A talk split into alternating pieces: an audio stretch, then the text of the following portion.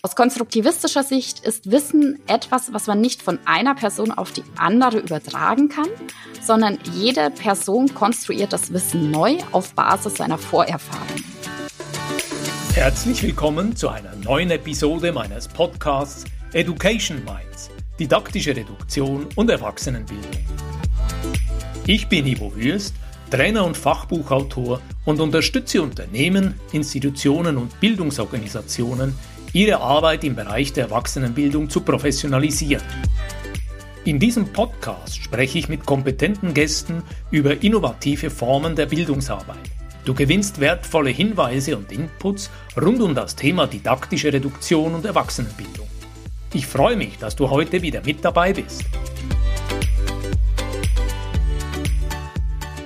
Willkommen zu einer neuen Folge in der Podcast-Reihe Education Minds didaktische Reduktion und Erwachsenenbildung.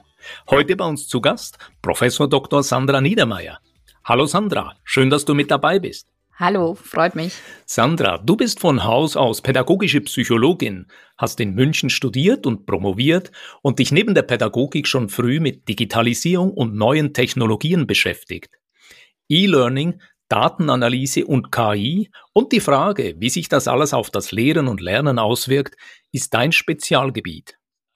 Du bist auch Mutter von bald vierjährigen Zwillingen, hast eine Professur für Digitalisierung in Bildung und Gesellschaft, leitest ein Institut, bist Studiendekanin und E-Learning-Beauftragte an einer Hochschule. Aktuell lebst du mit Mann, Kindern und Hund in der Nähe der Schweiz in München und schaust von dort auf diese große, verrückte Welt. Sandra, erzähl uns etwas aus deinem Leben. Nun, ich habe an der LMU München Pädagogik und Psychologie studiert und bin da irgendwie dann auch in das Thema Digitalisierung, Data Mining, künstliche Intelligenz gerutscht. Da bei uns im Studium gab es das tatsächlich als Thema, natürlich in Verbindung mit Pädagogik und Psychologie. Zudem gab es bei uns auch einen starken Schwerpunkt im Bereich des E-Learning, heute ja eher als digital gestütztes Lernen und Lernen bekannt. Das begleitet mich jetzt eigentlich schon sehr lange, seit Beginn des Studiums eigentlich und hat sich im Grunde durchgezogen. Und heute habe ich eben eine Professur in diesem Themenbereich. Du hast wirklich einen breiten, beeindruckenden und interessanten Hintergrund. Aus unserem Vorgespräch weiß ich auch, dass du bereits während deiner Promotionszeit viel als Trainerin im Bereich E-Learning gearbeitet hast. Ist das richtig? Ja, Während der Promotionszeit habe ich unter anderem auch viel als Trainer im Bereich E-Learning gearbeitet, als wissenschaftlicher Mitarbeiter. Ich hatte eigentlich dank meines Doktorvaters, das war der Heinz Mandel, auch immer wieder mit Technologien zu tun, die Lernen und Lernen unterstützen. Ja, und irgendwie kam ich dann mal aus der Uni raus, kam in die Wirtschaft, habe da dann auch ein eigenes Profit Center für digitales Lernen geleitet. Dann hat es mich irgendwie doch wieder an die Hochschule verschlagen und in dem Fall an die Hochschule für angewandte Wissenschaften in Kempten. Hier hatte ich auch schon seit Jahren Lehraufträge im Grunde in virtuellen Kursen und seit 2021 habe ich nun dort eine Professur für Digitalisierung in Bildung und Gesellschaft. Ich bin gleichzeitig, das hattest du ja gesagt, für ja, das E-Learning dort zuständig. Ich bin auch die Didaktikmentorin der Hochschule und eben Studiendekanin an der Fakultät BW. Es dreht sich also alles im Grunde um das Thema Lehren und Lernen, insbesondere auch Digitales. Ja, und um Lehren und Lernen wollen wir heute auch in diesem Gespräch da miteinander austauschen. Aus deinen Publikationen und Auftritten weiß ich, dass du dich aktiv für ein konstruktivistisches Verständnis von Lehren und Lernen einsetzt, gerade auch in digitalen Lernsettings. Sandra, was verstehst du unter Konstruktivismus? Ist das Kunst oder kann das weg? Wenn man so möchte, ja, es ist Kunst. Konstruktivismus in der Kunst ist ja erstmal eine gegenstandslose, moderne Stilrichtung der Malerei, aber darüber reden wir ja heute nicht. Wir reden vom Konstruktivismus aus lehr-lernpsychologischer Sicht. Er zählt im Grunde neben dem Behaviorismus und dem Kognitivismus äh, zu den wichtigsten Strömungen der Lernpsychologie. Der Konstruktivismus selbst beschreibt im Grunde die Wahrnehmung des Menschen als aktiven Konstruktionsprozess. Das sind wir im Grunde bei so einer essentiellen Frage. Wie gehen wir selber mit Wissen um? Und aus konstruktivistischer Sicht ist Wissen etwas, was man nicht von einer Person auf die andere übertragen kann, sondern jede Person konstruiert das Wissen neu auf Basis seiner Vorerfahrungen. Und hier sind wir im Grunde bei der konstruktivistischen Auffassung von Lernen gelandet. Lernen ist demnach kein passives Abspeichern von Informationen, sondern ein aktives Konstruieren von Wissen. Entsprechend sollten Lernumgebungen, die können übrigens analog oder digital sein, die müssen so geschaffen sein, dass diese Wissenskonstruktion ermöglicht wird. Dazu muss Lernenden ermöglicht werden, aktiv zu sein. Lernende sehen sich darin eher als so ein instruktionaler Begleiter. Die verstehen sich als eben ein Begleiter, Unterstützer und geben im Grunde Gegebenheiten für das aktive Lernen, zum Beispiel für selbstgesteuertes Lernen, situatives Lernen oder kooperatives Lernen. Du hast jetzt gerade gesagt, die Rolle der Lehrenden, die wandelt sich natürlich unter diesem konstruktivistischen Ansatz, dass die dann nicht mehr unbedingt als Instruktorinnen und Instruktoren unterwegs sind, sondern eher Begleiterinnen und Begleiter des Lernprozesses, auch Gestalter von einladenden Lernumgebungen, die eben selbstgesteuertes, eben konstruktives Lernen fördern. Es gibt da draußen aber auch einige kritische Einwände gegen dieses Konzept. Manchmal heißt es, dieses selbstgesteuerte Lernen könne einige Studierende überfordern, insbesondere für Lernende mit wenig Vorerfahrung oder geringem Selbstvertrauen. Diese Studierenden brauchen vielleicht mehr Struktur und Anleitung, insbesondere in der ersten Phase. Und das heißt auch eine stärkere Führung durch die Lehrenden, um effektiv lernen zu können. Und dann überlege ich mir gerade, oft ist ja auch eine Ressourcenfrage. Die konstruktivistische Didaktik oder diese einladenden Landschaften, die brauchen Vorbereitungszeit, die brauchen Personal, die brauchen Material, möglicherweise deutlich mehr als mit traditionellen Lehrmethoden. Wie reagierst du auf diese Einwände und diese Kritik? Der Einwand ist durchaus berechtigt. Also der Aufwand ist nicht zu unterschätzen. Und ja, zu Beginn braucht es stärkere Unterstützung, starke Strukturierung, ein Vorwissen, auf dem man aufbauen kann. Das sollte bekannt sein, wenn ich so arbeite. Gleichzeitig bedeutet es natürlich eine Chance, eine andere Art des Lernens zu forcieren. Und gerade bei den digitalen Formaten ist es beim ersten Erstellen natürlich von Konzepten und Lernmaterialien sehr aufwendig, gerne sehr aufwendig, aber es zahlt sich aus, wenn es etabliert ist. Du sagst, es gibt einen Initialaufwand, später aber lohnt sich das. Und mich interessiert da auch in deiner Rolle als Studiendekanin, wie packt ihr das an? Wie integrierst du digitale Innovation in eure Lehrpläne? Ja, im Sinne der Freiheit der Lehre kann man ja nur empfehlen oder Empfehlungen geben. Daher kann ich tatsächlich erstmal nur für mich sprechen. Ich fahre überwiegend rein Online- oder Blended Learning-Konzepte. Und das liegt jetzt auch an meiner Professur. Ich versuche eigentlich das zu leben, wofür ich stehe und eben auch durch meine Seminare zu zeigen, was möglich ist im Bereich des Online-Lernen und Lernens. Man muss dazu sagen, es geht ja um das Konzept erstmal an sich, nicht um das Medium in erster Linie. Meine Seminare sind sehr problemorientiert aufgebaut, theoretisch analog oder als Online-Format zu halten. Ich finde jedoch, gerade wenn man sich zum Beispiel auch in einem gewissen Themenbereich bewegt, bei dem es wie bei mir um viel Trendthemen wie zum Beispiel New Work und digitale Transformation geht, dann muss man auch das entsprechende Medium wählen und es eben leben. Gibt es da ein Projekt oder eine Initiative im Bereich E-Learning, auf das du besonders stolz bist? Mm, da muss ich gestehen, ich habe viel mit der hier in Bayern ansässigen virtuellen Hochschule Bayern zu tun, die sogenannte VHB. Das ist im Grunde ein Verbund der Online-Materialien der Hochschulen und Universitäten in Bayern, ja, ich nenne es mal, sammelt und anbietet. Und das Angebot umfasst im Grunde verschiedene Formate, MOOCs auch, aber auch Angebote, die semesterweise betreut laufen und die sich Studierende anrechnen lassen können, also Online-Angebote. Aktuell erstellen wir zum Beispiel unseren dritten oder vierten MOOC auf OpenVHB, das ist die MOOC-Plattform. Und hier hat jeder die Möglichkeit, die Themen einzubringen, die einem selbst wichtig sind und einer breiten Masse zugänglich zu machen. Und da muss ich sagen, das ist so ein Projekt, das finde ich einfach großartig. Das klingt interessant, die virtuelle Hochschule Bayern. Du hast diese MOOCs, diese Massive Open Online Courses erwähnt, wo eben Hochschulen auch ihre Inhalte zugänglich machen können. Und mich würde hier interessieren von dir zu hören, gibt es da bestimmte Technologien oder Methoden im Bereich der digitalen Bildung, die du für besonders vielversprechend hältst? Tatsächlich nein, das wechselt nämlich. Deswegen gibt es da keine Pauschalantwort. Ich glaube, die grobe Unterscheidung in wann mache ich denn was Synchrones und wann mache ich denn ein asynchrones Element, wann macht was Sinn, ist hier noch die bessere Antwort. Das heißt immer mit Blick auf die Lernenden, auf ihre Bedürfnisse, vielleicht auch auf die Kompetenzen, die sie aufbauen müssen.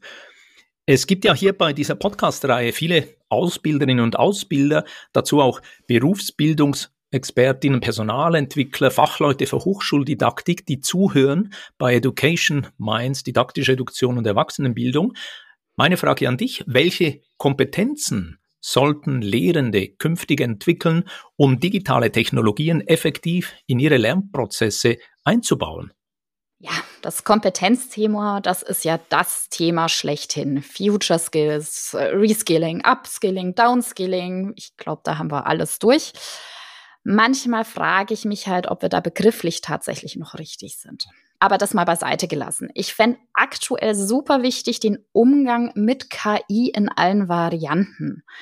Dazu zählt für mich übrigens auch so etwas wirklich wie Prompt schreiben, entscheiden, ob das richtig ist, was als Output kommt, anpassen etc. wichtig, sowie auch das große Thema Systemlogiken zu verstehen und digital kommunizieren zu können was sich übrigens gerne auch unter dem Begriff der Medienkompetenz versteckt.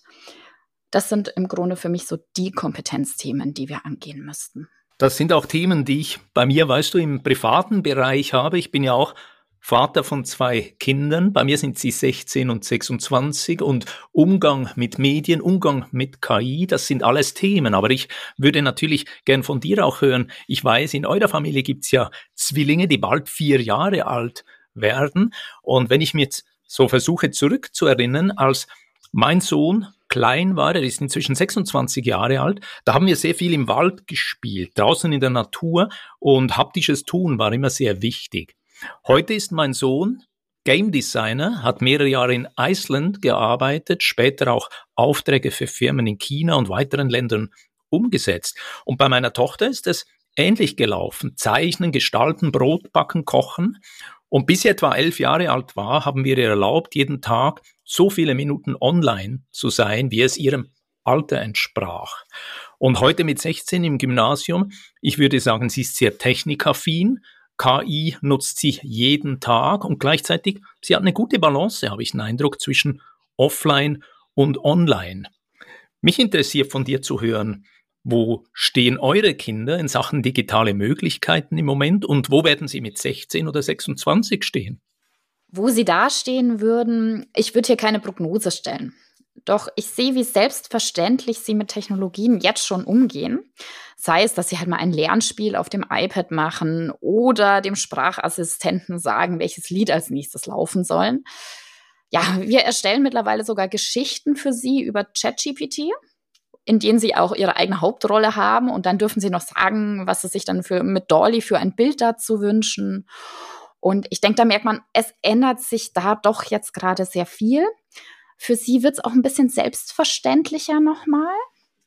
Und ich hoffe einfach, dass, wenn sie dann in dem Alter sind, es einfach integrativer Bestandteil ihrer Lebenswelt sein wird. Das ist eine interessante Überlegung, so ein integrativer Bestandteil. Wenn Sie es brauchen, nutzen Sie. Wenn Sie es nicht brauchen, machen Sie es analog. Und ich würde dir gerne noch die Frage zuspielen, wenn es so darum geht, sich in dieser neuen Welt klug und angemessen zu bewegen. Was sind deine Überlegungen, Sandra, zur Rolle von Datenanalyse und zur Rolle von KI in der Gestaltung von Lernumgebungen, insbesondere in deinem Kontext der Hochschule? Werden diese neuen technologischen Möglichkeiten dazu führen, dass die Lernergebnisse verbessert werden, dass die Lernangebote näher bei den Bedürfnissen der Studierenden im Sinn von personalisierten Lernwegen gestaltet werden? Die Personalisierungsmöglichkeit besteht daher. Ich denke ja, aber dazu muss natürlich der Lehrende zunächst die entsprechende Einstellung haben. Und es kommt halt darauf an, wie KI dann auch wirklich genutzt wird, um es mal platt auszudrücken. Wenn mir vorher noch nicht bewusst war, dass Studierende unterschiedlich sind und eigentlich ein personalisierter Lernweg gut wäre und ein personalisierter Lernweg eingeschlagen werden kann, hilft mir auch der schönste Lernassistent einfach nichts und auch das beste Learning Analytics Tool einfach nichts. Stichwort didaktische Reduktion. Wie gehst du mit der Stofffülle um? Wie können wir Komplexität so aufbereiten, dass neue Generationen Zugang zu anspruchsvollen Inhalten finden? Bist du mit den Konzepten der didaktischen Reduktion vertraut und wo folgst du dem Motto weniger ist mehr? Ja und absolut. Ich arbeite ja gern einfach digital und hier helfen allein schon die Darstellungsformen wie Video oft bei der didaktischen Reduktion. Auch weil man halt ein wenig anders denkt, kreativer, mehr in die Richtung, was will ich denn eigentlich sagen? Wenn das Verständnis da ist, gibt es ja mehr als genug Möglichkeiten, dem interessierenden Lernenden mehr an die Hand dann noch zu geben. Und welche Vision hast du für die Zukunft der Hochschulbildung im Hinblick auf Digitalisierung und technologischen Entwicklungen? Ja, dieses ständige Entweder-Oder auflösen, dieses ständige Infragestellen der Formate einfach mal sein lassen und wieder mehr hin zu, wann macht was Sinn, wann machen welche Formate Sinn. Dabei spielt natürlich auch einfach das Thema Einstellung gegenüber neuen Möglichkeiten eine Rolle. Weg von diesen starren Systemen, einfach hin zu mehr Offenheit in einer wirklich dynamischen Welt. Sandra, fantastisch. Lass mich an dieser Stelle mal zusammenfassen, was ich heute aus dem Gespräch mitnehmen konnte. Punkt 1. Hochlebe der konstruktivistische Ansatz in der digitalen Bildung. Ich habe dich so verstanden, Lernen ist und bleibt ein aktiver Prozess der Wissenskonstruktion, der auf individuellen Vorerfahrungen basiert. Und entsprechend sollten digitale Lernumgebungen so gestaltet werden, dass sie diese Art des individualisierten Lernens tatsächlich ermöglichen. Ich habe mir ebenfalls notiert, Lehrende müssen sich bewusst sein, dass sich ihre Rolle von der Wissensvermittlung in Richtung Begleitung, Begleiterin, Begleiter eines Lernprozesses wandelt. Zweitens, wenn es um die Integration von digitalen Innovationen geht, müssen wir uns bewusst sein, insbesondere während der Einführung von digitalen Lernformaten braucht es zu Beginn eine starke Strukturierung und Unterstützung, insbesondere für Studierende mit wenig Vorerfahrung. Und auch wenn der Aufwand für die Entwicklung digitaler Lernformate anfangs hoch sein kann, langfristig zahlt sich das aus. Als dritten Punkt habe ich mir notiert, Zukunft der Hochschulbildung und Rolle der KI es zeichnen sich Potenziale, große Potenziale für die Nutzung von KI und Datenanalyse ab. Die neuen technologischen Möglichkeiten können dazu beitragen, die Lernergebnisse zu verbessern und die Lernangebote auch stärker an die individuellen Bedürfnisse der Studierenden auszurichten. Dies setzt aber voraus, du hast das deutlich betont, die Lehrenden müssen bereit sein, ihre Rolle neu zu gestalten und sie sollten ein Verständnis für die Individualität der Lernenden mitbringen.